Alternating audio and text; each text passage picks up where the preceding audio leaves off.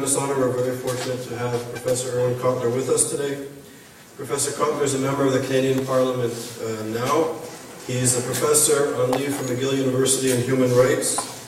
He was the past Minister of Justice and Attorney General of Canada and has, over the last several decades, been the Human Rights and Legal Counsel for such important people as Nelson Mandela, Sakharov, um, Sharansky, Yakov Timerman from South America, and Saeed Ibrahim. So it's a distinct honor to have Mr. Cotler, Professor Cotler here with us today.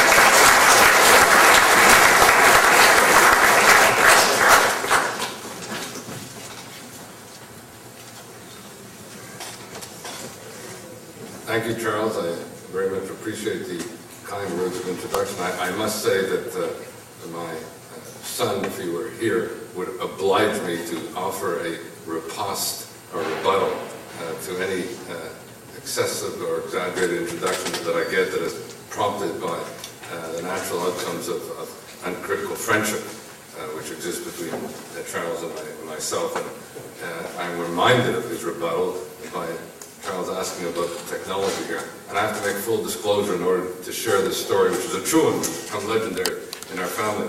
And that is I happen to be uh, technologically illiterate, or to use the more politically correct term, technologically challenged. I don't know how emails work, uh, computers, uh, video, uh, any of the manifestations of, of uh, technology. In fact, I probably couldn't even get a job in the Department of Justice today where that is a, where computer literacy is a requirement at any level entry uh, in the department over which I presided for several years. Well, as it happens, my son is now 19 when he was uh, just close to three years of, of age. He somehow had a prescient sense I didn't know how any of these things worked, and maybe would never know how any of these things uh, worked. And so he came to me one day with a, a rather impish uh, grin, which uh, still remains his, his uh, trademark, and he looked up at me and, and he said, Daddy, can you help me fix the video? And I said to him, well, you know, I don't know how to fix the video. And he looked and the impish smile broke out into a grin. He said, I know, Daddy. All I'm asking to do is to pick me up because I can't reach it. Whereupon, le- later in the day, uh, my daughter Gila came to me and she said, Daddy, do you know what uh, Yoni told me? And I said, no. He said, Gila, Daddy made me a nice man, but he's not very smart. He's not very smart. Just to give you an example of intergenerational continuity, my grandchild, uh, when he was about also around the same age, three years of age, asked me one day if I'd like to play Lego. And I said, yeah, not too good at Lego either. And he came out with a Lego set, looked at me, ran back, and came out with a much simpler Lego set. so I guess uh, this uh, tells you the ambience in, in which uh, I live and, and, the kind of proper uh, rebuttals that I get uh, to, to what I do and to make sure that I have a humbling presence at all times. I'm delighted uh, to be here uh, today at, at, Yale. You know, this really represents a, a homecoming for me. I'm here on the occasion of uh, the 40th anniversary of the graduation of my law class in, in 1966. And more than that, uh, Yale has been with me all these years since uh, my graduation in terms of education, in terms of inspiration, in terms of lasting friendships. I feel uh, the influence and impact of, of Yale uh, in everything uh, that I do, including some of the great uh, teachers and, and mentors that I had here, and some of the best students you can find anywhere who acted then and still do today as uh, teachers and, and mentors.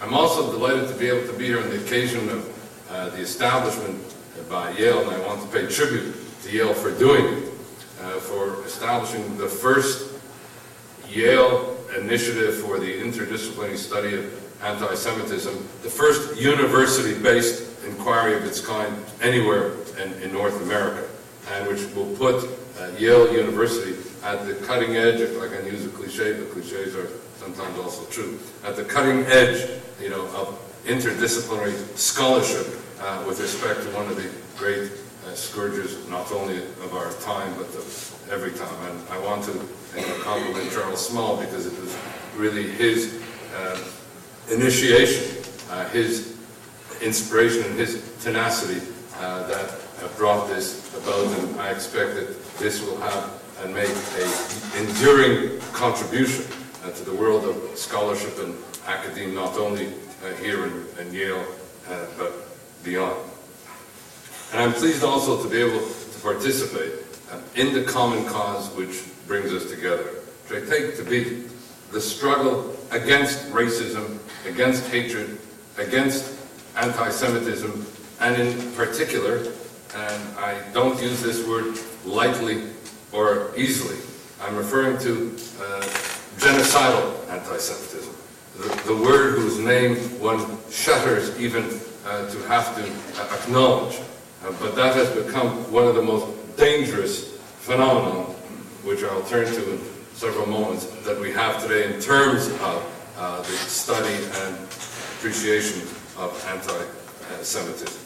You know, my, and I would take this also because it's going to be a way in which I would take this whole notion of the struggle against racism, hatred, anti-Semitism, genocide, as being part of the larger struggle for human rights, for human uh, dignity, for really international uh, justice. And I'm reminded, and I was about to say that, of two lessons that my father uh, told me uh, when I was uh, growing up, which remained uh, with me and almost acted as a moral compass. Not that I always was able to follow them, but I believe I understood and increasingly understood the import of that message.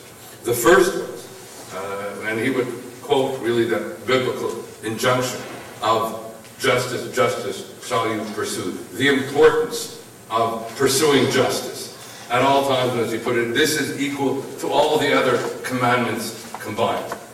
And the second uh, part of that was, but justice can't just be an abstraction. If you want to pursue justice, you have to feel injustice. You have to feel the injustice about you, so then you can engage in the pursuit of justice. And that's true. If we want to pursue the struggle against racism, anti-Semitism, particularly genocidal anti-Semitism, we have to have a sense, you know, of the manifestations of this uh, horror uh, in our uh, day. And I recall, and shortly after I was sworn in as, as Minister of Justice, that the first words, pardon me for just, I thought I turned it off, if you could see it, I don't have these even self-open. The first words I spoke after being sworn in as Minister of Justice and Attorney General was almost as if my father was speaking uh, through me when I said that I will be guided in my work by one overarching principle. That of justice, justice shall you pursue. And within that, the promotion and protection of equality. Of equality not just as a foundational principle, which it is in our Canadian Charter of Rights and Freedoms and American law and jurisprudence, but equality as an organizing principle for the building of a just society and the promotion and protection of human dignity, the building of a society that is not only just, but one that is uh, compassionate and uh, humane. And that provides the almost juridical framework uh, for my approach uh, to the uh, study of human rights in the new uh, anti-Jewishness. Because we are witnessing today, indeed we have been witnessing for some time, I would say that new anti-Jewishness has been developing incrementally, um, at times imperceptibly, but always in a very if one would take a look at what is happening almost uh, indulgently uh, for some 30 years now. And what we now see, and what we are now experiencing, is a escalating, virulent, global, and even lethal anti-Jewishness. A new anti-Jewishness that is grounded in traditional or classical anti-Semitism, but in fact is uh, distinguishable from it. That first found institutional and juridical invocation in the United Nations Zionism is Racism Resolution, but which has gone uh, beyond that.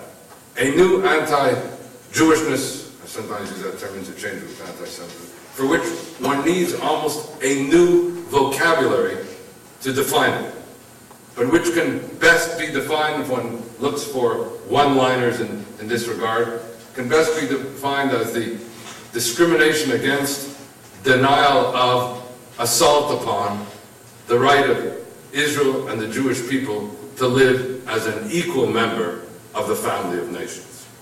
In its most benign form, if one could call it benign, the new anti-Jewishness finds expression in a legalized form of anti-Semitism, where the singling out of Israel and the Jewish people for differential and discriminatory treatment takes place under the auspices of the United Nations, pursuant to the alleged authority of international law under cover of human rights, for which the World Conference Against Racism in, in Durban uh, became almost metaphor and message of that singling out of Israel and the Jewish people for differential and discriminatory treatment. As somebody who was there, I'll be pleased to uh, respond to any queries about uh, that uh, uh, conference. In its most lethal form, in its most lethal form, it refers to the singling out and the targeting of Israel and uh, the Jewish people for genocidal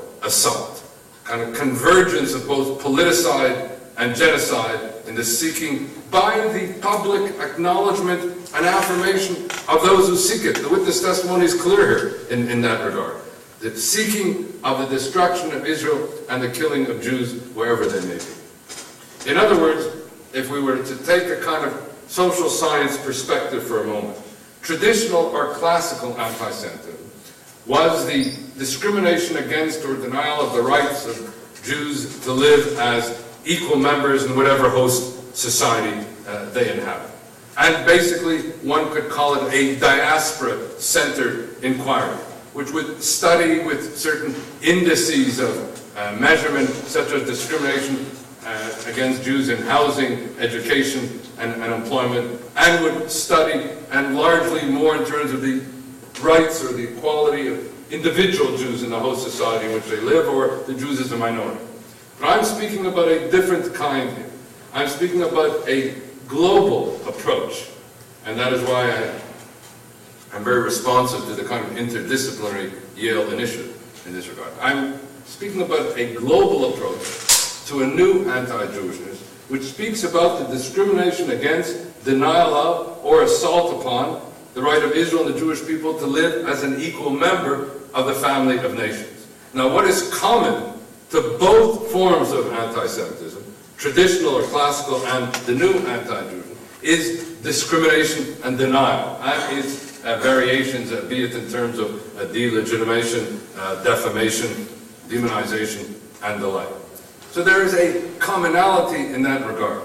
The difference is that we have moved from the discrimination against Jews as individuals, or focusing upon them in terms of their minority status in any host country, to the discrimination against the Jews as a people, and in terms of Israel as having emerged, if I may put it, as the collective Jew among the nations, or even uh, when such occurs as the demonized Jew uh, among the nations. The problem is that while we have indicators for analyzing traditional or classical anti-Semitism, we have yet to develop any indicators to identify and thereby monitor and evaluate and address and redress the new anti-Semitism. And so what I would like to do today is to share with you some indices of this new anti-Jewishness. How can we identify and thereby be able to assess and evaluate the new anti-Jewish. And I'm going to use, as I indicated earlier, a frame of reference which is a rights-based approach. Anchor my uh, analysis in, in terms of anti-discrimination law, human rights law, international uh, human rights law, nothing technical, legalistic. Uh, I don't want to overly bore and, burden you uh, with uh, certain kinds of semantic categories. But I will use a kind of rights-based language because that is very often the language in which this new anti-Jewishness finds expression. It becomes the mask or the protective cover under which uh, we find today these expressions or manifestations of the new anti-Jew. That's what makes it so sophisticated and so insidious. Because genocidal anti-Semitism, to which I will turn in a moment, is clear. It is clear by the public avowal and in publicly declared intention of the genocide. But when anti-Semitism marches under the banner of anti-racism, so that the struggle against racism is one which makes it inclusive of uh, anti, becomes itself a kind of uh, anti-Semitic manifestation, as I'll point out in a moment with regard to Durban. Or it matches under the banner of the United Nations or human rights or international. That's much more sophisticated and that's much more insidious because we're not prone to discovering it there. One would not think of looking under the banner of the anti-racist struggle or under the banner of human rights to find that there may lurk the new uh, anti-Jewishness. That's why we don't have any indicators to be able to identify that. And what I want to do now is go through a series of indicators of the new anti-Jewishness. I, I, might say that each one of these indicators, in, in my view, uh, could themselves be the subject of a serious uh, and sustained study by uh, the uh, Yale uh, Center. And so you'll pardon me if, in order to try to identify uh, these indicators, I will do so in somewhat summary or abbreviated form. The first one, I will take a little bit of time because of the globality and the uh, danger that it poses. I'm referring to uh, genocide, what I call, in fact, state-sanctioned, if not state-orchestrated genocidal anti-Semitism. As I say, I don't use these words lightly or easily. One of the things I was taught, you know, even when I was here at Yale, by Professor Harold Lasswell, one of my professors, that if you say everything is anti-Semitic, then nothing is anti-Semitic. If you speak of genocide loosely, then nothing will be uh, genocidal. And so I'm going to anchor myself not in what I ascribe as being genocidal anti-Semitism, but what is held out by those who seek to promote and perpetrate it themselves. And I'm using the definitional approaches of the International Convention on the Prevention and Punishment of Genocide, which among other things, along with the more recent Treaty for an International Criminal Court, prohibits, and I'm quoting directly from both uh, those conventions, the direct and public incitement to genocide. One of the tragedies we have is that we have always intervened, when we have intervened with respect to genocide, after the fact. We have never sufficiently intervened to prevent the genocide to begin with. But the convention does not speak only about holding those who perpetrate a genocide accountable. It speaks specifically to prevention of the genocide to begin with. And there are, in that regard, some four manifestations of what I would call state-sanctioned genocidal anti-Semitism. The first is the toxic convergence in Ahmadinejad's Iran of the advocacy of the most horrific of crimes, namely genocide, as expressed in multiple ways, but through the pithy saying that uh, one must wipe Israel off the map, as the Imam says. Everybody quotes wipe Israel off the map, they forget the religious invocation uh, of that. And so you have the toxic convergence of the advocacy of the most horrific of crimes, namely genocide, embedded in the most virulent of hatreds, namely anti-Semitism, and impelled by the publicly declared intent to acquire nuclear weapons so as to be able to eliminate Israel, quote unquote, in one single storm unless there be any doubt or ambiguity about the intention.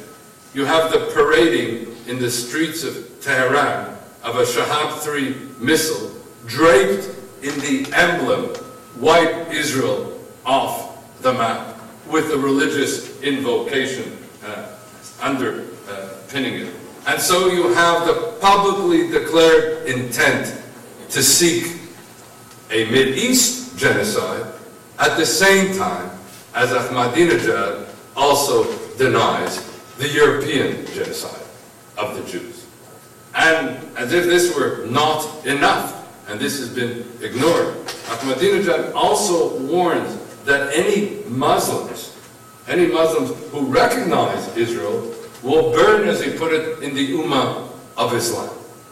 And so this state-sanctioned genocidal anti-Semitism, as I say, through his own words and publicly declared intent and, and, and avowals, emerges not only as a threat to Israel and world Jewry as it does, but really as a threat to international uh, peace and security, indeed as a crime against uh, humanity. And so one might ask oneself, well, what does one do with respect to this genocidal anti-Semitism? One of the things that I have been troubled uh, by is the fact that we have been debating for some time now how to respond to whether to Ahmadinejad's intent to acquire nuclear weapons for the purpose, as he has put it, but where he otherwise, when it comes to that debate, says it's for the peaceful uses of nuclear energy. But in that debate, the issue of the genocidal intent to which those nuclear weapons might be put, that is almost sanitized in the discussion. And so a number of us, uh, lawyers, have gotten together in order to draft a proposed indictment to bring Ahmadinejad before the International Criminal Court for the public and direct incitement to genocide in clear contravention of the prohibition in the International Treaty for the Criminal Court and in the uh, Genocide Convention. As well, we are asking our respective governments, some of us who, in this who are Canadians, uh, who are Americans, are Europeans, it's not that well known uh, but state parties to the Genocide Convention, and I alluded to this earlier, but state parties to the Genocide Convention have not only a right, but indeed a responsibility to enforce the convention, have a responsibility to prevent genocide, and not just in terms of intervening, you know, uh, belatedly and tragically after the fact, something we're not even uh, doing in uh, Darfur. Uh, and if anybody wants to speak to that issue. I would, you know, one of the interesting things, I'm trying to think about Darfur is that, you know, you might say, well, you know, at least you brought up another issue, of genocide nothing to do with the Jews. Except when the United Nations finally and belatedly, at the end of August, after three years of a genocide by attrition, as I referred to it, began to accelerate when almost it pains one to have to even speak about a genocide. It was called a genocide in slow motion, uh, now being accelerated. After 400,000 already dead, 2.5 million displaced, 3.5 million on a, a humanitarian uh, support system, and where this past summer represented one of the worst ravages of those crimes against uh, humanity. But at the end of August, after the United Nations Security Council finally and belatedly passed a resolution to authorize a multinational protection force on the ground to put an end to the genocide, to stop the killing. The president of Sudan said this was quote unquote a Zionist plot. And this was organized by the Jews, you know, who wanted to enrich themselves, and they were, uh, in, in fact, behind the United Nations uh, resolution. Shades of the new protocols and uh, the like. But what is existent in the Genocide Convention are a panoply of remedies that state parties like United States, like Canada, like Argentina, where I was last week and brought this proposal before them as well, a panoply of remedies to hold genocidal intention, criminal intention accountable. The first is that a country like the United States or Canada, any of the state parties, can refer Ahmadinejad's criminal and genocidal intentionality to the United Nations and hold them accountable there.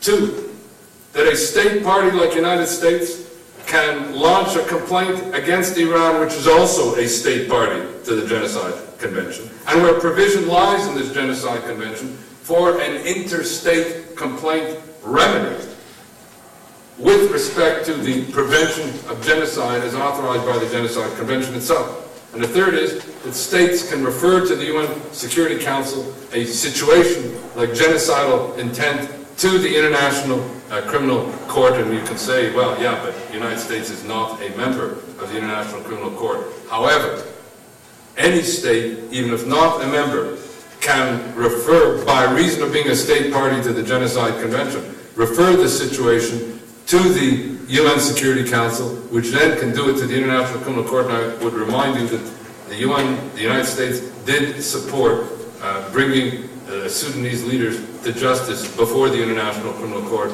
even though they are not uh, a state party to the International Criminal Court Treaty, because uh, they could otherwise do so under the general uh, principles of the Genocide uh, Convention and the ICC Treaty as well. So that's the first, uh, first category of state-sanctioned genocidal anti-Semitism is represented by Ahmadinejad's Iran. But it doesn't end there.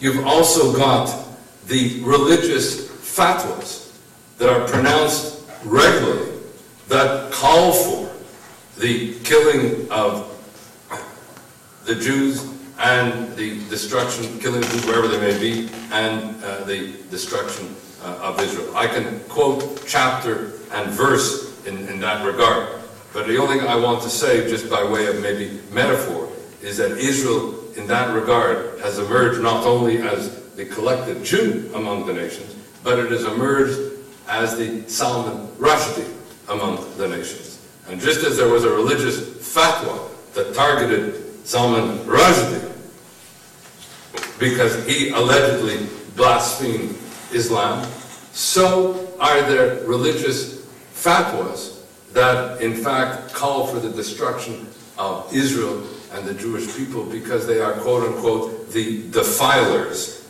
of Islam.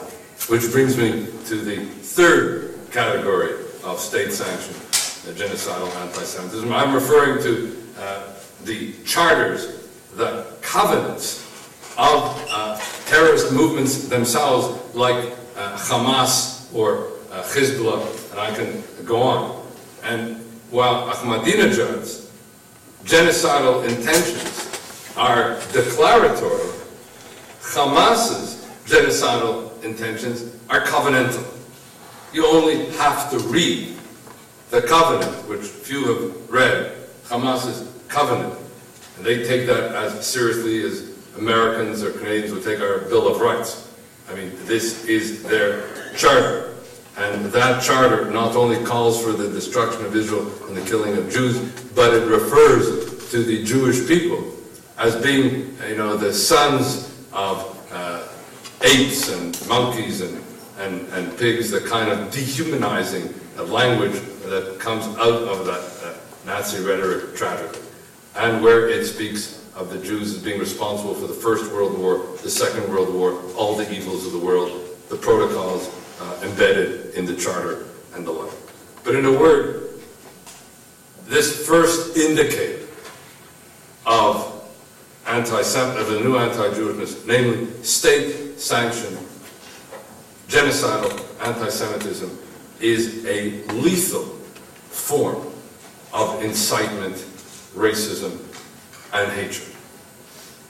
And there are three manifestations of it, as I mentioned. Ahmadinejad's Iran, the religious fatwas, the charters, and covenants of the terrorist movements. And we should take their words as seriously as they intended and be reminded of the obligation to prevent genocide whenever that public and direct incitement uh, finds expression. A second uh, indicator of the new anti-Jewishness is what might be called uh, political anti-Semitism. And by political anti-Semitism, I'm referring here uh, yet again to three manifestations of this new political anti-Semitism. The first expression of it is the discrimination against or denial of or assault upon the Jewish people's right to self-determination, a right that is consecrated both in both the, of the international covenants on civil and political rights and economic, social, and cultural rights, the only right of its kind that appears in two of the major international uh, human rights uh, treaties. But which discrimination or denial, as Martin Luther King uh, put it, and I quote, is a denial to the Jews of the same right, the right to self-determination that we accord to African nations and all other peoples of the globe. In short, it is anti-Semitism.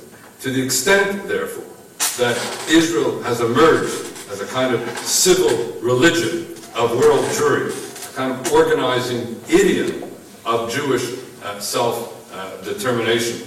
This new anti-Semitism, in its effect, if not in its intent, emerges in contemporary terms as an assault on the religious and national and cultural uh, sensibility of the Jewish people. A second form of political anti-Semitism involves the discrimination against, uh, denial of, or assault upon the legitimacy, if not existence, of Israel itself as a Jewish state. Indeed, this may be regarded as the contemporary analog of classical or traditional uh, anti-Semitism, which discriminated against and denied the very legitimacy of the Jewish religion. In other words, anti-Semitism tends to focus on whatever is the organizing, the organizing center of Jewish self-expression or self-definition at any given moment. When it was the Jewish religion, then you had expression in terms of discrimination and uh, denial and assault, assault upon on the Jewish religion. When it is moved to the Jewish people and to Israel as a collective Jew among the nations, then you have this form of delegitimization and denial and the last manifestation of political uh, anti-Semitism is what I would call the demonization of Israel, or the attribution to Israel of all the evils of the world. In other words, Israel as the poisoner of the international wells. And again, just as in classical anti-Semitism, the Jew is held up as being the poisoner of the wells, so in contemporary anti-Semitism, the Jewish state is held up to be the poisoner of the wells. And whereas in classical anti-Semitism, as my colleague uh, Per Ahlmark uh, in Sweden uh, pointed out, there was the attempt to make the, in pre-state days, the world Judenrein, there is the attempt to make the world Judenstaatsrein, and to get rid of uh, the Jewish state, and to do so by this kind of, uh, as well, demonology, as a kind of prologue to its justification. And that leads me now to two other indicators. The first two that I mentioned to you, state-sanctioned genocidal anti-Semitism or political anti-Semitism, are clear and compelling in their own right by the acknowledgement and assertion of those who would wish to perpetrate the anti-Semitism themselves. With this testimony here is replete in terms of genocidal anti-Semitism, terms of political anti-Semitism. But we now come to two, four indicators of anti-Semitism that are more sophisticated. And because they're more sophisticated, they're more insidious. I alluded to them earlier, but I will just make some further uh, comment and conceptualize them as follows. The third indicator, and the one that starts on this road to a more uh, sophisticated and insidious form of new anti-Jewishness, is what I would call ideological anti-Semitism. By ideological anti-Semitism, I'm referring to the phenomenon where anti-Jewishness marches under the banner of the struggle against racism, where anti-Jewishness, in effect, emerges as one of the, or I should put where anti-racism emerges as a protective cover for the carrying out of uh, anti-Semitism. Now, in its first expression, we had it in terms of Zionism is racism. The denial of the ideological raison d'etre for the Jewish people and a Jewish state. But I want to say clearly that I don't, I am not of the school who regards anti-Zionism as being anti-Semitism. I believe that you can be anti-Zionist without necessarily being anti-Semitic.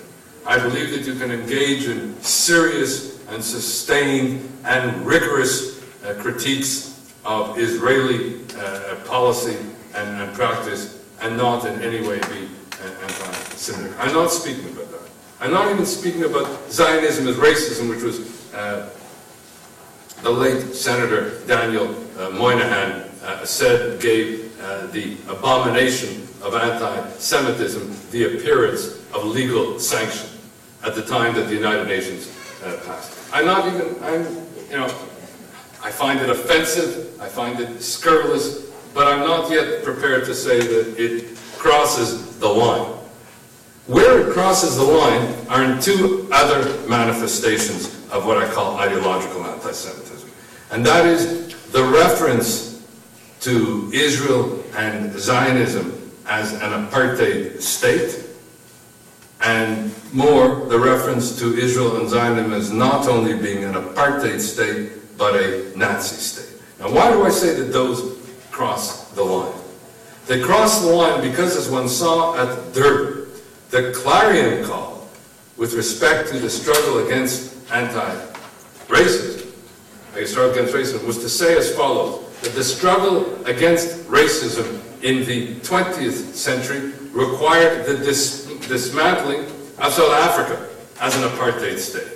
The struggle against racism in the 21st century required the dismantling of Israel as an apartheid state. So the issue here is not simply the ascription of Zionism and Israel as being apartheid in policy or practice.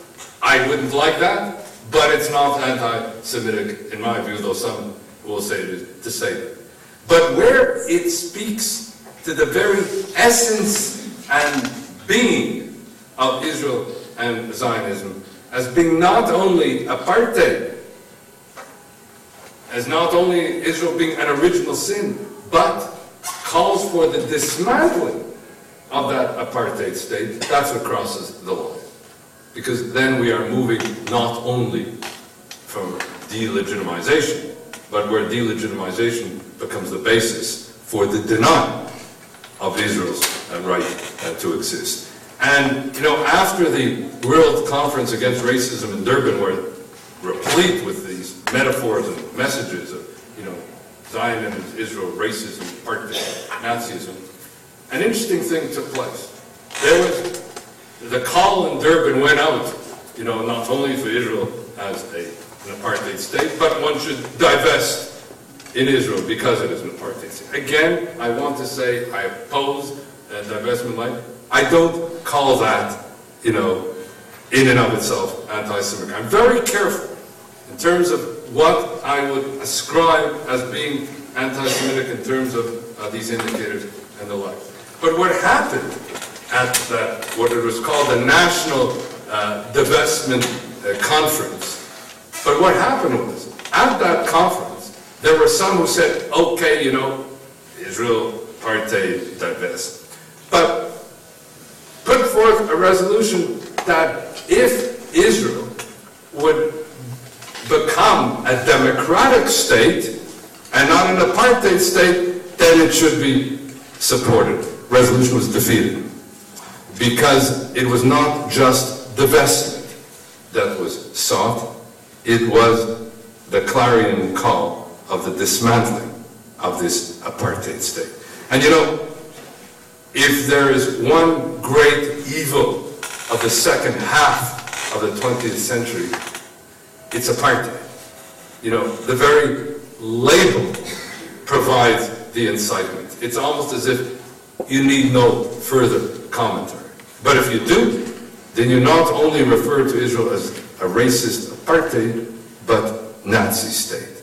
If it's a Nazi state, it doesn't deserve to exist. And so the call for the dismantling of this apartheid Nazi state becomes, as it were, almost a moral imperative, a moral injunction, because we have an obligation, do we not, in a post-Nazi world, to dismantle apartheid Nazi states, to dismantle the model of South Africa in the 21st century, the model of the Nazis in the uh, 21st century. So not only does dismantling come as a form of incitement, but held out as a moral obligation.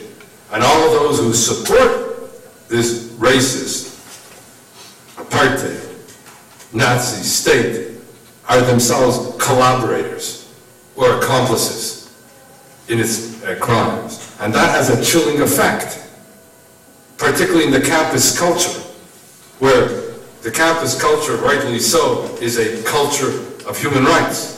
No one wants to appear to be anti-human rights.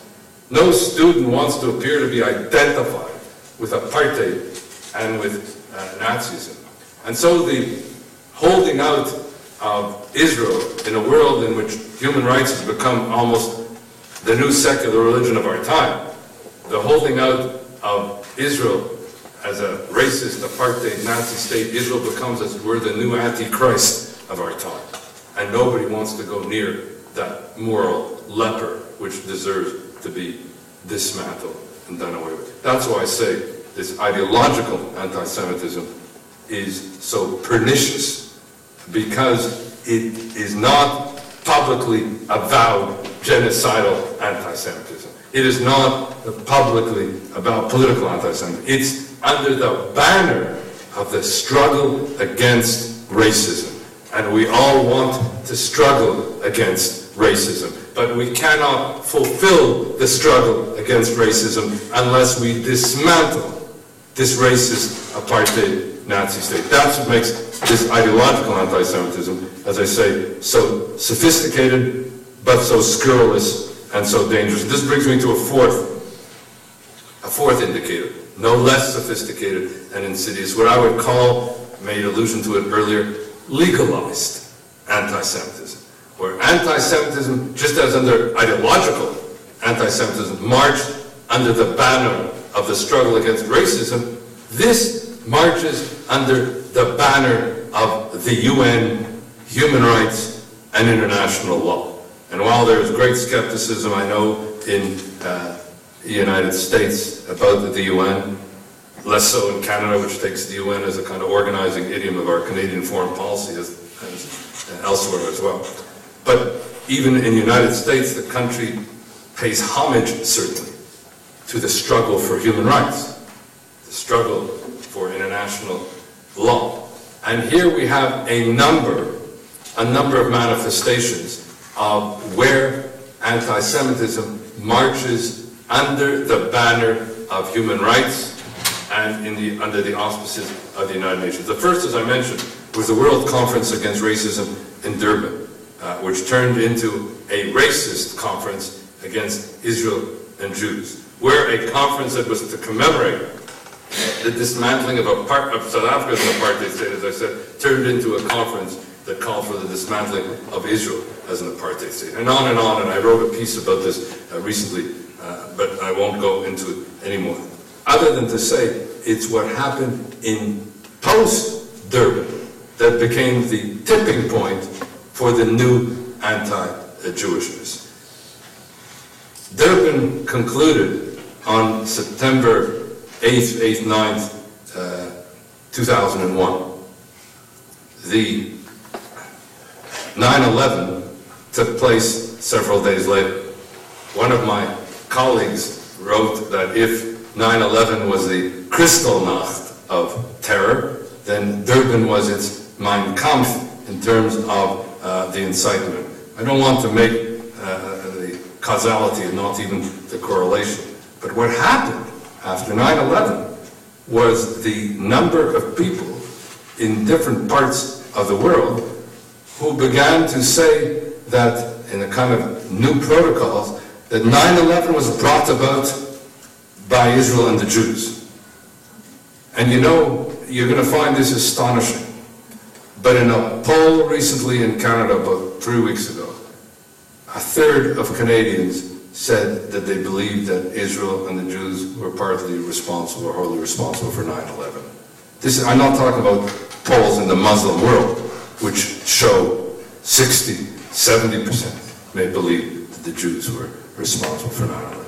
The second event that took place after Durban and called for by Durban, so I said the tipping point for the new anti-Jewishness. This was the first coming together of the contracting parties first coming together the contracting parties to the Geneva Convention, which is really part of almost customary international law with respect to the norms of international humanitarian law in armed conflict. The contracting parties to the genocide, to the uh, Geneva Convention, on the, in terms of uh, respect for humanitarian norms in armed conflict, never came together once. Whether we've talked about Cambodia, they talked about Balkans, they talked about Rwanda. I can go on and on on the list of the killing fields. It never met once. The only time in the history since the adoption of the Geneva Conventions in 1949, the first time it met was 52 years later, post-Durban, as called for by Durban, when the contracting parties came together to put one state one state only in the docket, namely Israel. And since Sudan doesn't make it, no other state has been put in the docket. And this under the rubric of international humanitarian law. And then came, in 2002, third event, and that was the meeting of the United Nations Commission on Human Rights. Now, people may not realize this, but the UN Commission on Human Rights, which eventually became so grotesque uh, in its Alice in Wonderland approach to human rights that it was replaced by, uh, several months ago, by the UN uh, Human Rights Council, which regrettably is replicating uh, some of the uh, behavior of its predecessor, UN Human Rights Commission. But the UN Human Rights Commission for over 35 years was the repository of international human rights law. One taught its case law, its jurisprudence and the like. Well, let me just tell you a little bit about this Alice in Wonderland UN Human Rights Commission, and I'll move this indicator to a close. And it's as follows. On the agenda every year for the meeting of this UN Human Rights Commission, held under the auspices of the UN with the imprimatur of international law to give expression to international human rights and humanitarian law, was an agenda which in item 8 said human rights violations in, by Israel in the occupied territories, and item nine, human rights violations in the rest of the world. In other words, there was an agenda-specific item just for Israel, year after year, contrary to the procedures of the UN Human Rights Commission itself, which prohibited any singling out of any state for differential discriminatory uh, treatment, and so you had an Alice in Wonderland situation where the conviction was pronounced even before the hearing began. And when the hearing began, you had year after year five resolutions that would be passed against Israel. No more than one resolution against any other state, and where the major human rights violators enjoyed exculpatory immunity. So no resolution has yet to be passed against China, against Syria, against Iran, and I can go on. And so, what we learn from all this is really the old adage that while it may begin with Jews, it doesn't end with Jews. Because in seeking to single out Israel in an obsessive preoccupation, it gave exculpatory immunity to the real human rights violators. And the real tragedy is not that this was prejudicial to Israel and the Jewish people, which it was. The real tragedy is that it undermined the integrity of the United Nations under whose auspices these meetings take place. It erodes respect for international law under whose authority these pronouncements are given. It undermines respect for human rights in whose name this new anti-Jewishness finds expression. And so I say that with regard to this fourth indicator, namely this legalized anti-Semitism, the prejudice that's caused is not simply to Israel and the Jewish people. Let me close uh, by saying that I've gone through only four indicators. I've written elsewhere about 12 indicators, and time did not permit to go into any of the others. And in any case, uh, each of them, each of them could be the subject of a year-long uh, study in and of themselves. I want to conclude by saying the following, lest anything I said that adverse inferences uh, be drawn from what I said. And it is this, no one should seek, and I certainly would not seek, that Israel should be above the law, or that the Jewish people en- enjoy or should enjoy any special privilege or preference by reason of Jewish suffering, the Holocaust and the like. Not at all. Israel, like any other state, must be responsible for any violations of international uh, human rights and humanitarian law international criminal law and the like. And nobody should seek any special pleading for Israel or for the Jewish people. Problem, I suggest to you, is not that Israel seeks to be above the law, but that Israel, and this is in the benign form of the new anti-Jewish, but that Israel is being denied systematically equality before the law in the international arena. Not that Israel should respect human rights, which she must, but that the rights of Israel and the Jewish people, like any other state or people, deserve equal respect. Not that human rights standards should not be applied to Israel, which they must be, but that these standards must be applied equally to everyone else. And that is why I began by saying that the pursuit of justice has to carry with it the promotion and protection of equality as the basis for a just society that is true not only domestically but internationally. The UN Charter speaks of the equality of all states, large and small, and the promotion and protection of human dignity, where anti-Jewishness is an affront to the inherent dignity and worth of every human being, and an affront to the equal dignity and worth of all human beings, and an affront and an assault upon the rights of Jews to protection against group uh, vilifying uh, hate and hate crimes, and in particular to protection against the worst of the new anti-Jewishness, the most lethal form of anti-Jewishness, namely state-sanctioned genocidal anti-Semitism, as I described it earlier. And I would say with regard to that, as with regard to everyone else, everything else in that regard, Israel is the canary in the contemporary pantheon of evil. And as history has taught us only too well, while it may begin with Jews, it doesn't end with them. The struggle against anti-Semitism, in particular, state-sanctioned genocidal anti-Semitism, is really at its core the struggle for all of us, the struggle for international justice, for human dignity, for human rights in the most profound sense in the word. This is injustice, as my father would say, in the most pervasive sense. You have to feel this injustice, and you have to pursue justice, which means combating this radical evil in our day in the name of humanity as a whole. Thank you.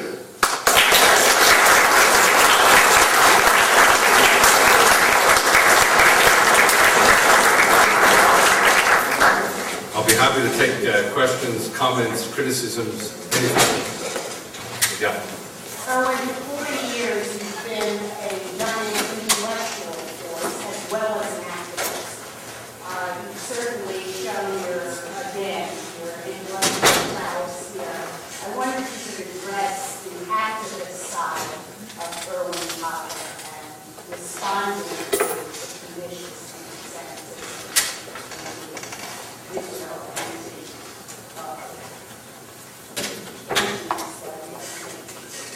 Okay, let, let me, I, I try to give some sense of the activist uh, side uh, when I said that with regard to uh, the state-sanctioned genocidal anti-Semitism, we did not want to uh, in any way uh, pass over it, sanitize it, indulge it, etc., but to combat that radical evil. Those of us uh, who, who felt that if our legal education and training meant anything, it meant to put to the use of combating this radical evil. That training, that's why we are seeking to bring Ahmadinejad to justice uh, for his public and direct incitement to genocide. In, in my view, uh, this responds to a number of historical lessons which I sometimes feel we've forgotten. The first historical lesson you know, this, and I mentioned because I'm just thinking about it. We're, we're meeting on the 60th anniversary of the enunciation of the Nuremberg Principles in 1946. Those Nuremberg Principles were the forerunner of what became international human rights, humanitarian, and criminal law, which was holding the perpetrators accountable. A little over 70 years ago, there was another Nuremberg it was, and this is the double entendre of Nuremberg, the Nuremberg of jackboots and not judgments, the Nuremberg of racism, of racism institutionalized as law, and the enduring lesson that comes out of the Nazi Holocaust. And in fact, we saw this also in the Balkans and Rwanda, is that this state-sanctioned teaching of contempt, this demonizing of the other, this is where it all begins as the Supreme Court of Canada put it in upholding the constitutionality of anti-hate legislation. I know here, the United States, the First Amendment doctrine, the issue appears to be constitutionally different. I don't believe so. I don't believe that genocidal speech should be protected speech. And, uh, and I've written about that elsewhere. So you talk about the activist and the scholar here comes together, and it comes together in the words of the Canadian Supreme Court, whereas they affirmed that the Holocaust did not begin in the gas chambers. It began with words. These, as the court put it, are the chilling facts of history. These, as the court put it, are the catastrophic effects of racism. And I believe in that regard that we have to use all the legal frameworks at our disposal to hold these genocidaires, those who directly in public incite the genocide, accountable using all the panoply of legal remedies at our disposal. And lawyer NGO groups can do some of it. States have to also undertake their responsibility under the Genocide Convention to prevent genocide. Those of us who are here in this room uh, and the Yale uh, initiative can themselves call on the U.S. as a state party to hold those who directly and publicly incite to genocide accountable. The second lesson, it's a related one, is that the Nazi Holocaust and that which happened, particularly in Rwanda, which I call the, the horror of the genocide in Rwanda, is that that genocide was preventable.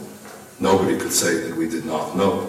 We knew, but we did not act. And that's the second lesson, that the Nazi genocide, the Rwandan genocide, what is happening now in Darfur, where we know and we are also not acting, been made possible by the bystanders, been made possible by crimes of indifference and by crimes of silence and therefore consequences of inaction. So the activist in me says the following, and I'm just extrapolating from uh, a national justice initiative against racism and hate that I enunciated as a minister of justice. I can make it available. It's a 13-point activist declaration of what to do.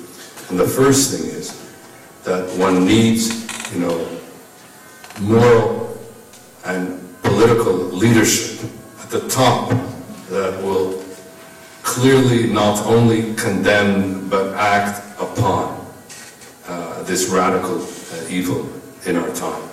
And joined with that has to be uh, civil society. So you have a convergence of government acting with civil society in what I call the four P's. Prevention of the evil to begin with, protection to intervene to protect the innocents if the evil starts to uh, manifest itself in terms of war crimes, crimes against humanity, genocide, something we must do in Darfur and not done.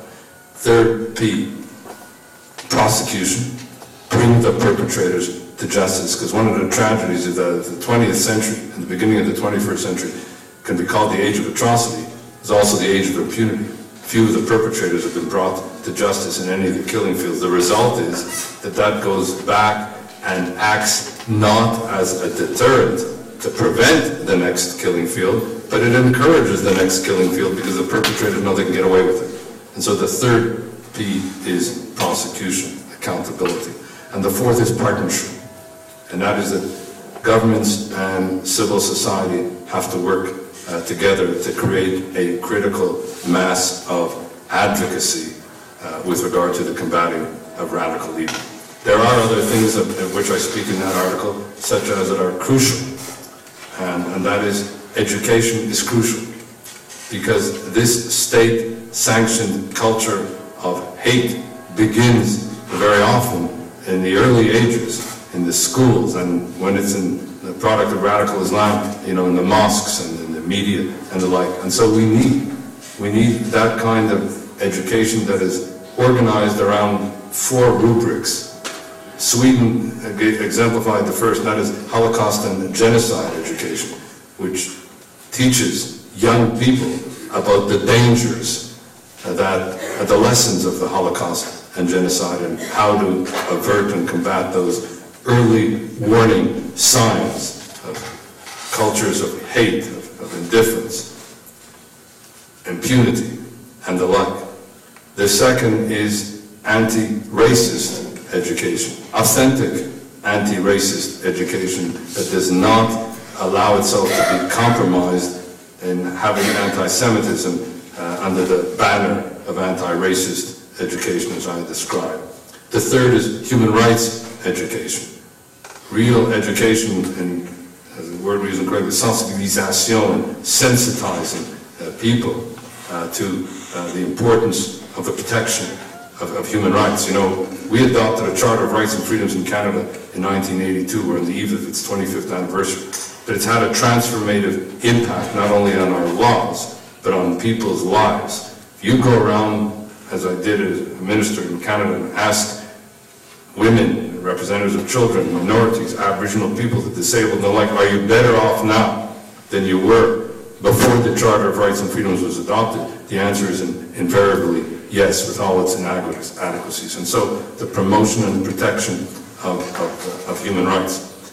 And the final part is authentic, uh, intercultural, and multicultural uh, education, particularly as we become increasingly, you know, multicultural democracies, not just uh, parliamentary democracies as we are in Canada, but increasingly multicultural uh, democracies. And where we speak honestly in those intercultural uh, dialogues uh, to each other and, and the like. So, uh, my sense is that we need to, yes, have an, an activist approach involving government, involving civil society, organized around those four Ps, involving education, invoking and applying the legal system.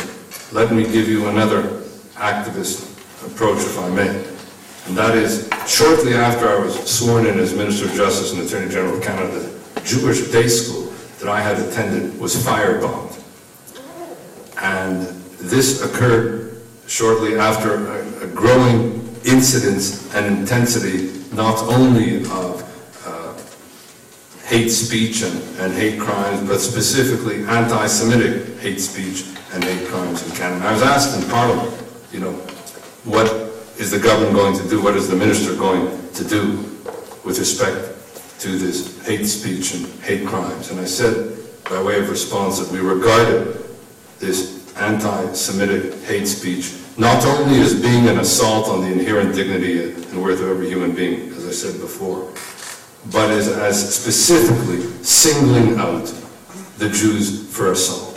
And we said, we will not be silent, we will not be intimidated from acting, we will act, and we will seek to consign racism and hatred and anti-Semitism to the dustbin of history where it belongs. And then I produced that 13-point uh, initiative. So I think that it's important that uh, we act together, and I didn't go into it category that I have, I'll just make, it- I'm gonna identify the other, just names, just a label of the other forms of new anti-Jewishness. Time does not permit to go into it. I describe state-sanctioned genocidal anti-Semitism, number one, political anti-Semitism, number two, ideological anti-Semitism, number three, the legalized anti-Semitism under the auspices of the UN Human Rights International laws, number four.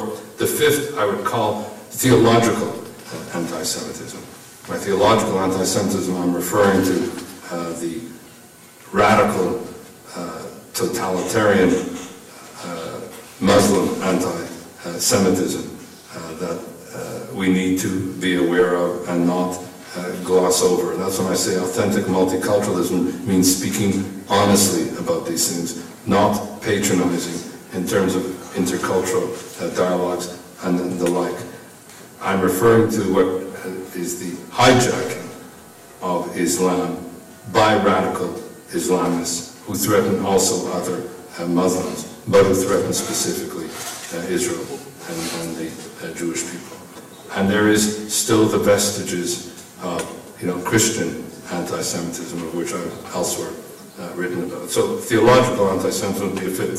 Cultural anti-Semitism. And by uh, cultural anti-Semitism, I'm referring to the melange of attitudes and innuendos and, and uh, uh, sentiments that, taken together, uh, speak to that kind of, of, of uh, pernicious uh, chatter that goes on amongst the chattering classes and, and, and the elites, what I refer to also as la trahison des clercs, the, the treason of the intellectuals. And we have example of example of that, and uh, time I did not permit going into it, but you may recall the remarks of the French ambassador to uh, the United Kingdom at the time, that said, why should the world risk another world war because of that shitty little country, uh, Israel?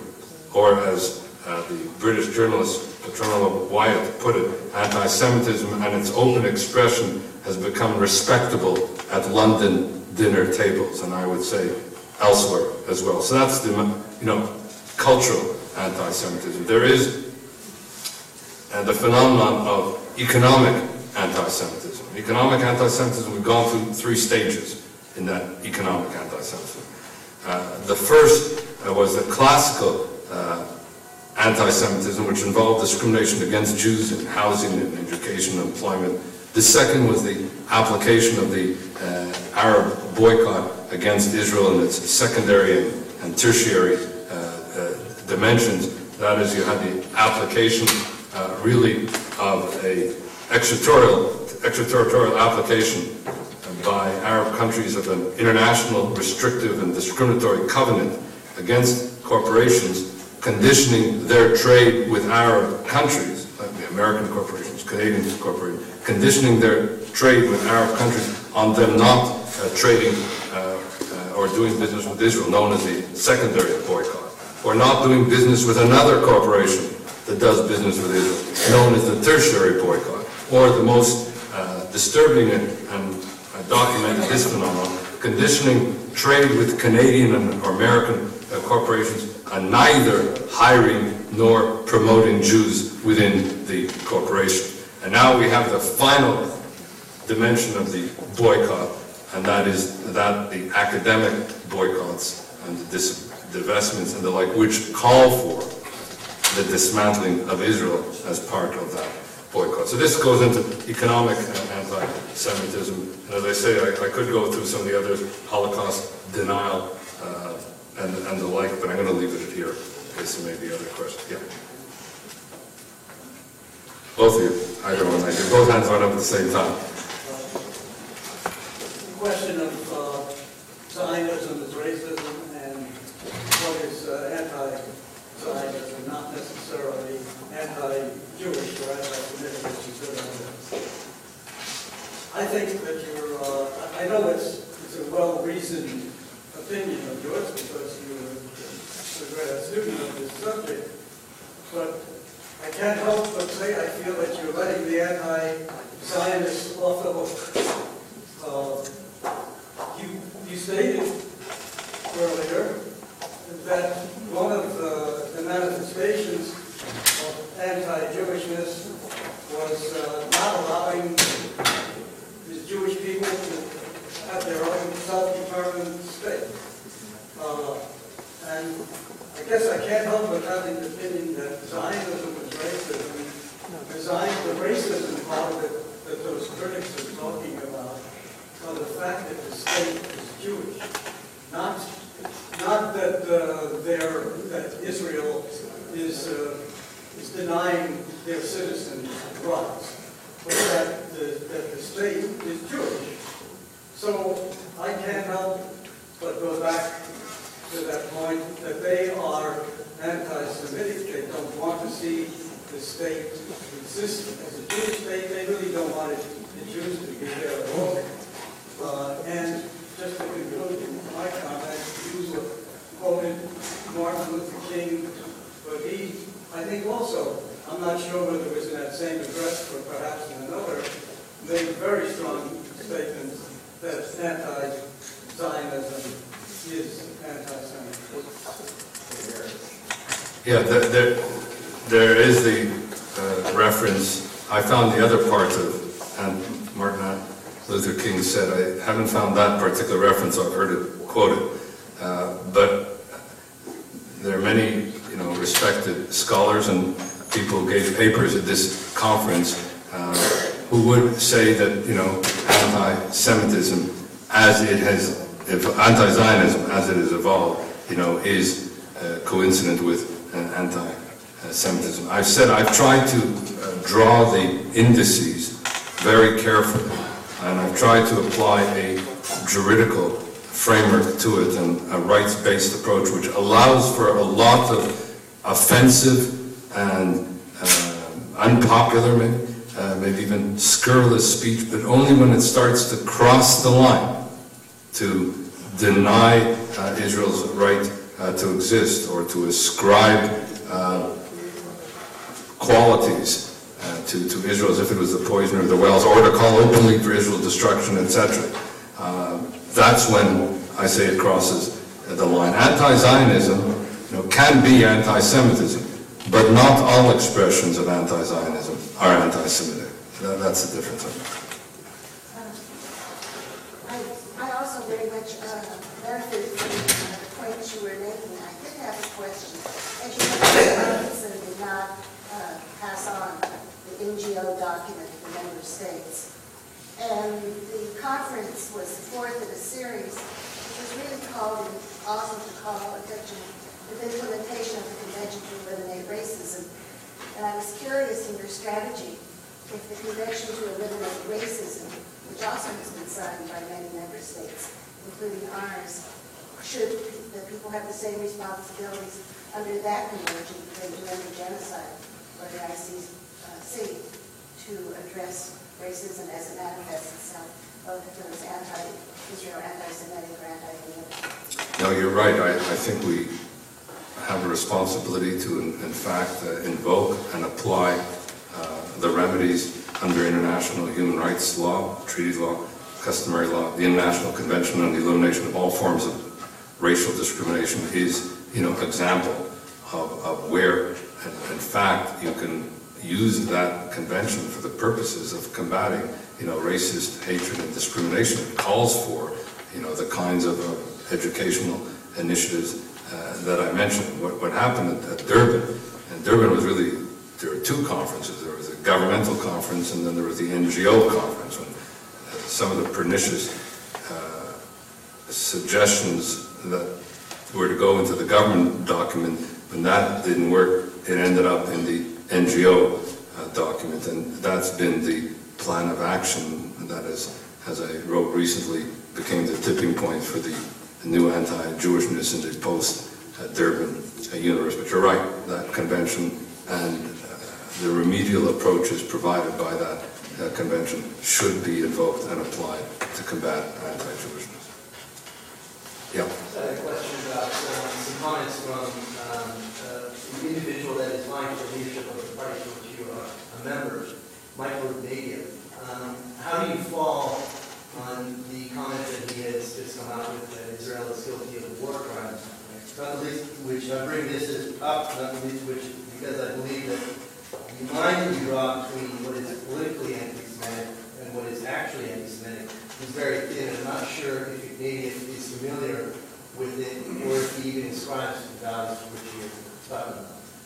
I'll tell you, uh, I'm glad you brought that up. Uh, Among other things, this has been following me since I left uh, yesterday. If you're an academic, one of the good things about academia is you can live in academia and, you know, go along with your own biorhythm. But if you enter parliamentary life as I did, then uh, you're not just an academic, you're constrained by what is going on in the parliamentary and political life that could start tracking you as it did to me in Boston, where Ignatieff's comments uh, caught up with me yesterday and uh, here again in New Haven, and the thing has escalated, I can tell you.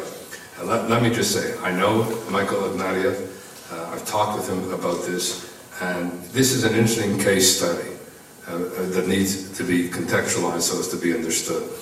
In the summer during the Israel-Hezbollah war, uh, Michael Ignatieff, after, if you remember, the bombing that took place in Kana, where some 28 civilians uh, were killed, and uh, it was also a residential area in which uh, Hezbollah had embedded itself, which is a war crime under international law. Uh, Michael Ignatieff, when asked about it at the time, and he is one, was then one of the ten contenders for the leadership of the Liberal Party. He's now, well, there are seven left, but he's the acknowledged frontrunner. Answered at the time, you know, that uh, I don't lose sleep over what happened in Kana. Now, this dogged him a bit, uh, and it enraged, in particular, some of his uh, supporters that he appeared to be so insensitive. And so, uh, two days ago, Michael Ignatieff, in an interview in a Quebec station that also becomes important because translation plays a role sometimes in these things, Ignatieff, in that interview, said, um, I'm sorry, I should never have said that I won't lose sleep over it. Uh, what happened, kind of, I was mistaken and I was insensitive. And then went on to say, in the course of that interview, as it was ascribed to him, uh, that uh, what happened in Kana was a work. That set off another sense of outrage, uh, you know, both by how can the same guy who wouldn't lose sleep over it now call it a war crime, and how can you call it a war crime uh, because uh, Hezbollah was embedded, etc. etc. Well, uh, Ignatieff then issued a statement yesterday. Uh, it was a very powerful statement in which uh, he says, in terms of uh, Israel and Hezbollah and the conflict, he says, I just want to say that I intended no false moral equivalence between Israel and Hezbollah. That I believe that Israel is living in a dangerous world in which Iran, Hamas, and Hezbollah seek uh, its destruction and deny Israel's right to exist. And that is, these are Ignatieff's words, not mine, unconscionable and must be stopped. Uh, he said, with regard to uh, Hezbollah, uh, that it is a terrorist organization, and he said, no country, no democracy like Canada can put a democracy like Israel and a terrorist militia like Hezbollah on the same footing, but Canada has to take sides on behalf of Israel, just as the international community must uh, take sides against those who would deny Israel's right to exist, etc., etc. Good, powerful statement. Right at the end of all this, because the media you know, have their own, first of all, it's in the midst of Canadian wedge politics. They say, well, what about Kana, a worker? So he said, you know, I am an unequivocal friend of Israel. I support Israel. I support its right to live in peace and security. I've lived in Israel. I taught in Israel. But I'm also at times a critical friend of Israel. And he reiterated on the Kana thing. Now, I don't regard Michael Ignatieff as coming anywhere near, you know, to uh, an anti-Semite. Uh, I would like to think that uh, most people would speak in terms of statements of principle and policy about Israel, uh, Palestinians, uh, Hezbollah, the Middle East and the like, as Michael Ignatieff said. I disagree with his judgment that Kana was a war crime. I think that that judgment was mistaken. I think Kana was a tragedy. I think Michael Ignatieff was right to acknowledge that he was mistaken and insensitive when he said he won't lose sleep over it. I think it would be right to call it a tragedy, but wrong to call it a war crime. Um, in fact, what his statement illuminates is the dilemma that uh, countries like Israel find themselves in asymmetrical warfare. And uh, you have a situation where Hezbollah engages in double criminality. When I say double criminality, first, it deliberately targets uh, and engages in armed attacks against Israeli civilians across international boundaries, as it did, you know, on July the, uh, the 12th. And second, it also seeks to demonize Israel by embedding itself in the civilian population in Lebanon so that uh, Israel will inevitably cause casualties uh, by responding, you know, to armed attacks against it. Now, Israel still has responsibility to abide by the precautionary principle to minimize civilian casualties, etc.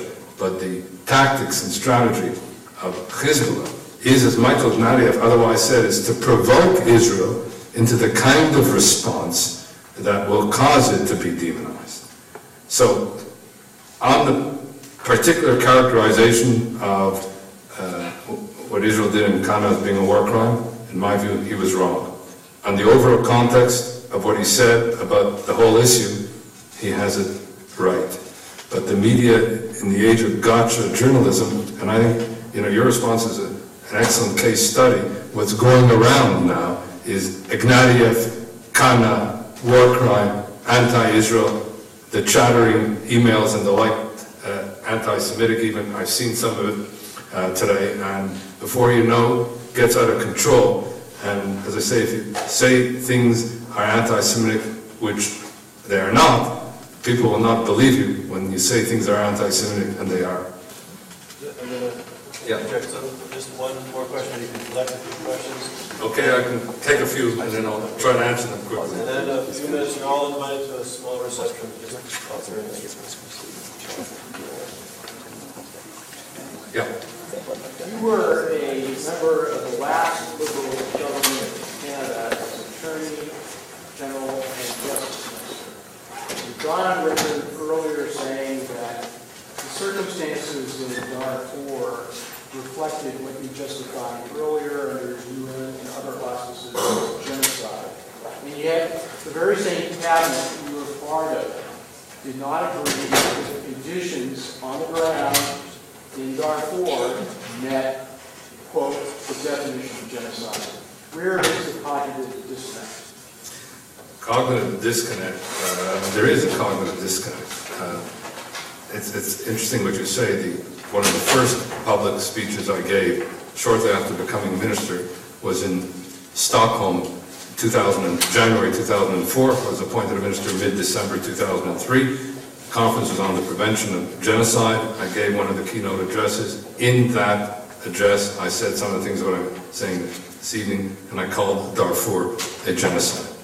I did so within the confines of the cabinet table without disclosing cabinet uh, secrets because I was saying so uh, publicly. All I'm saying is I said in cabinet what I said outside.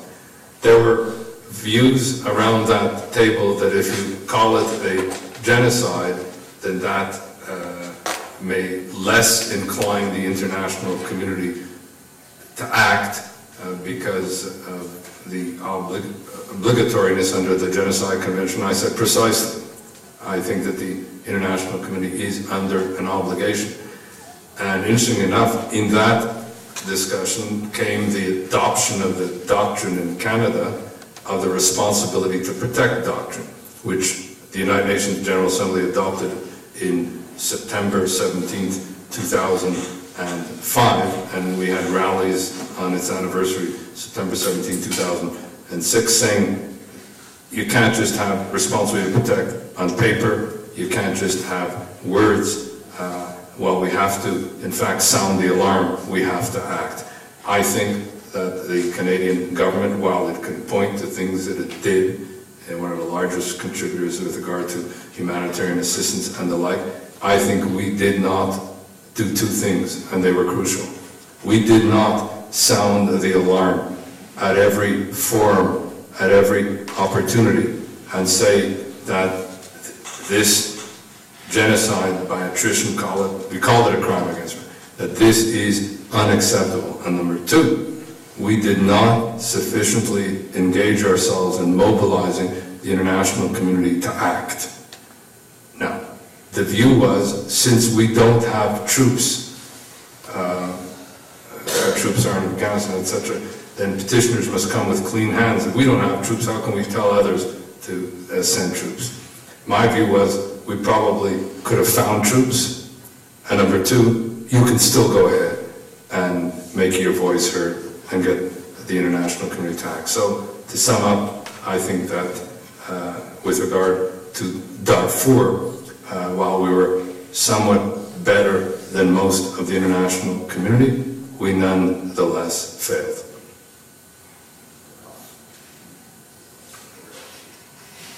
Yeah. Uh, I really appreciate kind of your distinction there you made between the anti-Semitism and anti-Israeli policy. I really appreciate that. From a normative angle now, especially in this country, we have a lot of problem when people do speak out against Israeli policy, where they do get called anti-Semitic sometimes. From Norman angle, how do we go about changing the debate where we make these distinctions like you're making, that what is anti-Semitism, anti-Semitism, what is anti-Israel policy is anti-Israel policy. And secondly, you have these in the Human Rights Commission and other places where you have people bringing up these charges against Israel for human rights violations. But you never address really why they, you think they are bringing these violations up, or these alleged violations up. Could you address those? Yeah, in terms of uh, making the distinction, as I say, I think we need to be able to have a vigorous debate. But those who want to uh, criticize Israel and have every right to do so, its policies or practices and the like, have to themselves uh, make it clear that they will not indulge or acquiesce or in any way uh, sanitize or pass over the other varieties of, of clear anti-Semitism. So one of the other things I sometimes worry about is what I call the exculpatory disclaimer, where somebody says, if I criticize Israel, they'll say I'm anti-Semitic, and then they go ahead and say something that is not just a criticism of Israel, but is anti-Semitic. So that's the other side of the coin that we have to uh, guard against. Yes, rigorous uh, debate, but guard against, you know, this kind of exculpatory uh, disclaimer. Uh, the other point about the UN uh, Human Rights uh, Commission and its successor body now, the UN Human Rights Council, part of it is, has to do with simply the politics uh, of, in the international arena. You know, the Islamic Conference of 56 states, you know, has a powerful and uniform voice, and it is ready at all times to move, uh, you know, resolutions against Israel. The United Nations General Assembly, you know, every year, I talked about the, their, uh, the UN Human Rights Commission, but the General Assembly has some 19 to 21 clearly uh, discriminatory resolutions which single out Israel, you know, for differential treatment. Those countries that care about the UN, that care about human rights, that care about international law, should not, as they have been doing, indulging or acquiescing or abstaining or, or even sometimes voting in favor of those resolutions. Now, the government of which I was a part, you know, changed the votes on seven of those 19 resolutions. Do I think that that's progress? Very modest progress. I don't think we should have acquiesced in that process at all. As a country, Canada, that cares about the integrity of the UN, cares about human rights and international law, at least that uh, we hold ourselves out to be, we should have said, we're not going to partake of this process. This process is a sham. And it's not only prejudicial to Israel and world Jewry. It is, as I said, prejudicial to UN, human rights, international law, and not partake in it, and try to mobilize the rest of the international uh, communities as best we can to not indulge, acquiesce, sanitize, uh, etc., that kind of pernicious situation. I regret that the UN Human Rights Council which replaced the UN Human Rights uh, Commission, its first three sessions devoted themselves only to one country, Israel, you know, with everything else going on, you know, Sudan and so on.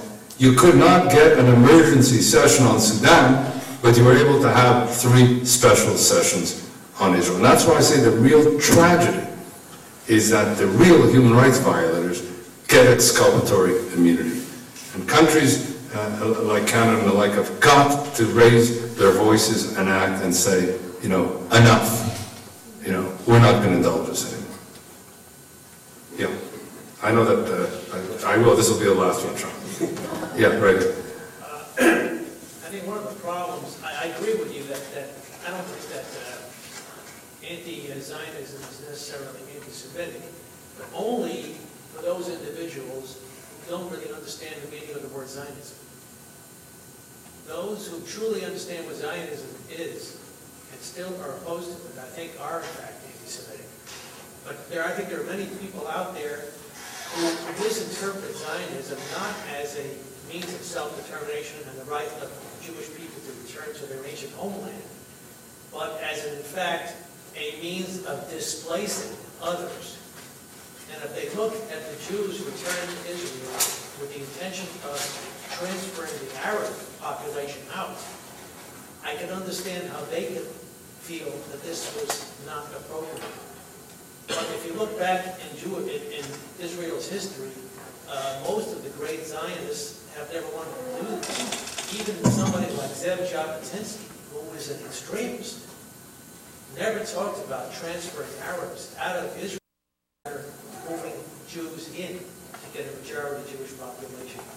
So I think there's been a lot of misinterpretation of what Zionism is, and I think those who have misinterpreted it maybe have a reason to believe that it's not a good cause. Well, as I say, when anti-Zionism involves itself in one or form or other of the following, the denial to the Jewish people of the right to self-determination, a right that is given to all other people, or uh, denies the right of Israel to exist as a Jewish state, or ascribes uh, to Zionism and uh, to Israel, you know, criminal epithets, uh, such as that Israel and Zionism are seen to be so morally repugnant that Israel as a Jewish Zionist state must necessarily be dismantled. That's when anti-Zionism crosses into uh, anti-Semitism. There were another, a, a number of phenomena of uh, the new anti-Jewishness that I did not discuss today, and your question prompts me that because you had papers in this Yale initiative on them that were uh, excellent papers. I, had occasion to read them, and that's why, I- and, and some of them partake of some of the categories or indicators that I mentioned. But, uh, uh, for example, I didn't go into what I would call manifestations of the new anti-Jewishness as distinct from indicated. Paper here on anti-Semitism on the left, I didn't go into that. And there you'll find where anti-Zionism can shade into anti-Semitism. Uh, there is also an excellent paper by Alvin Rosenfeld on progressive Jewish thought and the new anti-Semitism, where uh, people under the rubric of progressive, leftist, uh, and anti-Zionist but not anti-Semitic politics nonetheless go into uh, anti-Semitism. Uh, there are the papers on European uh, anti-Semitism that were presented here, others Manuel Ottolenghi. And there is, of course, the whole uh, radical Islamist anti-Semitism of which my colleague Robert Wistrich has written about, calling it a clear and present danger. So these are the four manifestations that I could have gone into here, but then none of us would have ever left, or at least I would still be here. You all would, uh, would have left. But uh, at least your, your question allows me to say that uh, I didn't cover uh, a number of issues, and you could logically and properly critique me for doing so. Some I didn't because they were part of a series, and I didn't want to duplicate it. And I wanted to highlight the express indicators of the new anti-Jewishness as we develop an analytical approach to identifying and monitoring and addressing and redressing the new anti-Jewishness, so we will have some indicators of the new anti-Jewishness in the same way that we had indicators for the older classical or traditional anti-Semitism.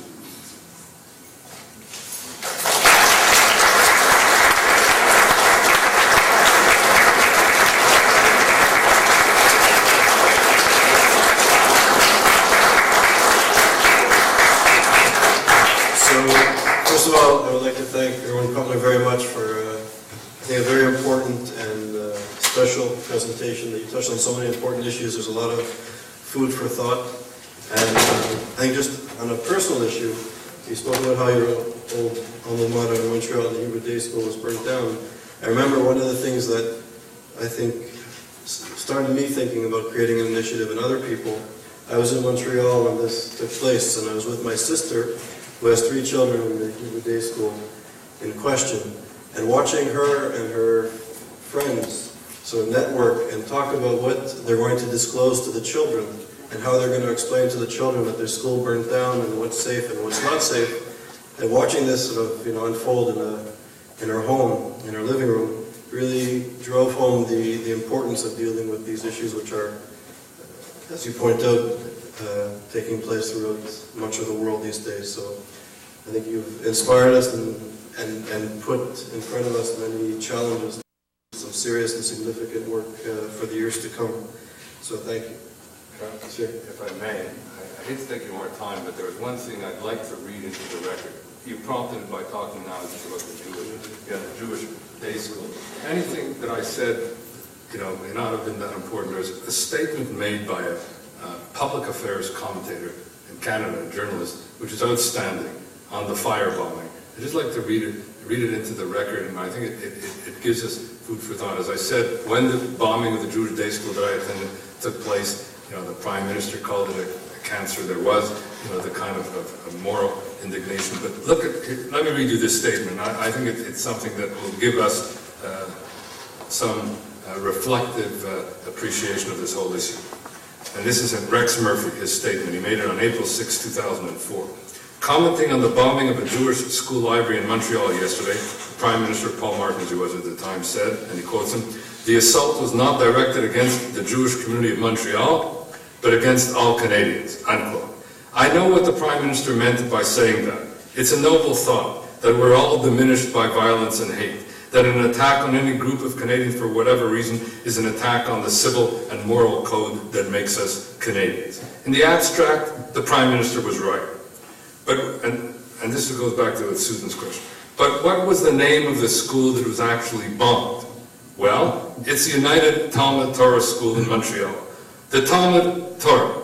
I cannot see how it is possible to get more Jewish, this is like a non-Jew, right? More quintessentially expressive of Jewishness than in the combination of those two words that refer to the absolute foundational text and commentaries of the Jewish faith. So let's be very clear. The bombing, not a word we're used to hearing in Canada, I note in passing, was directed very particularly at the Jewish community in Montreal, at its Jewishness, and to walk away from its immense particularity is to diminish its very concrete outrageousness. It wasn't a school, it was a Jewish school. And it wasn't any Jewish school, but the United Talmud Torah School. It was bombed because of its intimate identification with being Jewish. The second part of the crime was a note that accompanied it, which read that the bombing was prompted by the Israeli-Palestinian conflict and that more attacks were being planned. Now, I know that there are very strong opinions on the Israeli-Palestinian conflict, and with opinions as opinions, neither I nor any other Canadian can have any real problem. But there really does seem to be a tilt that some of those who most see themselves as critics of the Israeli side of this conflict, and please note I said some of those, seem to think that they have some extra warrant or righteousness in how far they can go to express their, their detestation of Israel's policies, its government, and then by extension of Jews. And, as is the case in the bombing of the Talmud Torah Library in Montreal, Canada, they also feel that tormenting and intimidating Jews anywhere is an earned license because of where they stand on the Israeli-Palestinian conflict. So we have swastikas on Jewish homes in Plaza Toronto. We have the upsurge in assaults on Jews in Europe. And we have all too frequently in demonstrations almost everywhere in the world the placards and chants equating Israel and its government with its own demonic anti-type the Nazism of Adolf Hitler. We have in effect the Holocaust, the mightiest engine of ethnic cleansing the world has ever seen, thrown in the face of the people who were its target. I salute the Prime Minister for the civic, civic nobility of what he had to say. But by attempting to generalize what happened in Montreal yesterday, he has, in effect, diffused its horror. It was a piece of hatred for the Jews of Montreal. It was an expression on Canadian soil of that simmering anti-Semitism that takes some camouflage, some protective coloring from asserting a solidarity with the Palestinian cause. Anti-Semitism, springing from whatever source, is the most toxic political virus in the world. That's something we've already learned in that other school, the school where six million went to their death. I mean, I thought that this was an incredible uh, statement as to why you have to approach this issue openly, honestly, with integrity, call it as it is, and then do what is necessary to combat it. Thanks.